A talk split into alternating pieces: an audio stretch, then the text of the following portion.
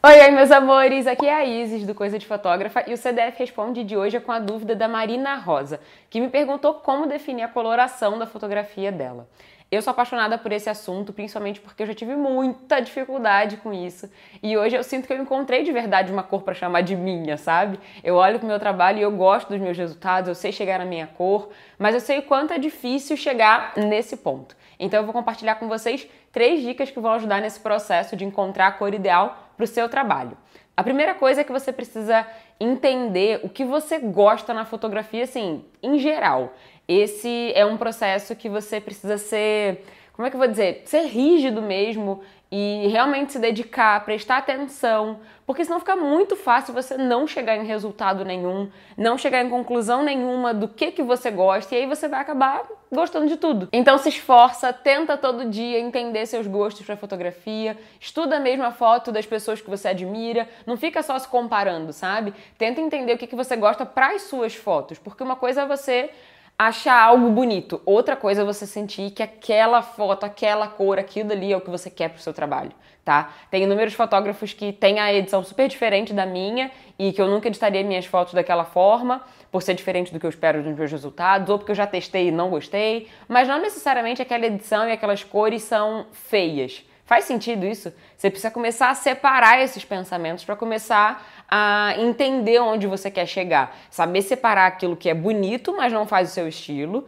e saber quais fotos, quais cores, quais tons estão no caminho para os seus objetivos tá? Vai ser bem chatinho no começo, já aviso logo, mas daqui a pouco vai se tornar mais natural, porque você vai fazer cada vez mais trabalhos, vai começar a ver padrões também nos seus resultados. Você vai perceber que você sempre leva para um lado mais azul, com menos contraste, ou algo bem amarelinho com bastante contraste, ou enfim, vai entender se você gosta de foto mais clara ou mais escura, e você pode fazer também alguns exercícios específicos para acelerar esse processo de identificação de estilo na fotografia, para você conseguir chegar logo nos resultados que você imagina. Porque eu fiquei quebrando a cabeça, não sabia de nenhum exercício que eu tinha para fazer, mas hoje em dia as coisas já estão muito mais avançadas, já existem mais técnicas, conversa mesmo com fotógrafos que tem uma cor que te agradam. A segunda coisa que me ajudou a pensar sobre minha fotografia e, consequentemente, me ajudou a entender a linha que eu queria seguir foi entender quais características e sentimentos eu queria que as minhas fotos passassem.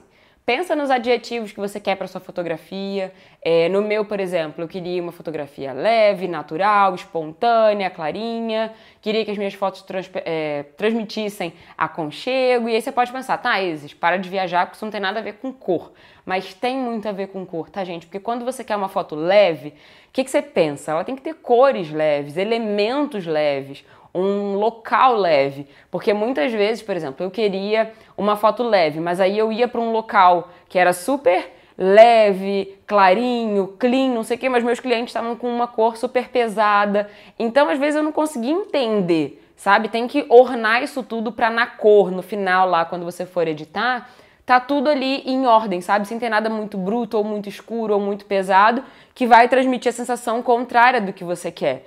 E ao mesmo tempo, se você quiser uma foto mais escura, mais pesada, mais produzida, você não pode ter uma uma, sei lá, como é que eu vou explicar, uma roupa super lúdica que vai remeter ao contrário, tá? É, então pensa nisso para você ter todo o elemento, todos os elementos da sua fotografia conversando entre si e trazendo esses adjetivos que você quer como resultado final e consequentemente sua cor vai ser mais fácil de alcançar também. E terceiro, depois de começar a aplicar essas duas etapas que eu falei antes, tenta ser o mais consistente possível na hora das suas edições, tá? Porque depois que você começar a entender o que, que te agrada, você tem que se esforçar para chegar em um resultado que tem essas características do que você definiu, tá? Porque o que dificulta muito nossa definição de estilo e alonga bastante esse tempo é que provavelmente a cada trabalho você tenta criar uma cor nova, uma edição nova, algo que se encaixa com aquela foto específica. Aí depois você vai para aquela mesma sessão ou mesmo evento em um outro momento, uma luz diferente, você vai tentando criar alguma outra coisa, uma outra cor que se aplique bem ali.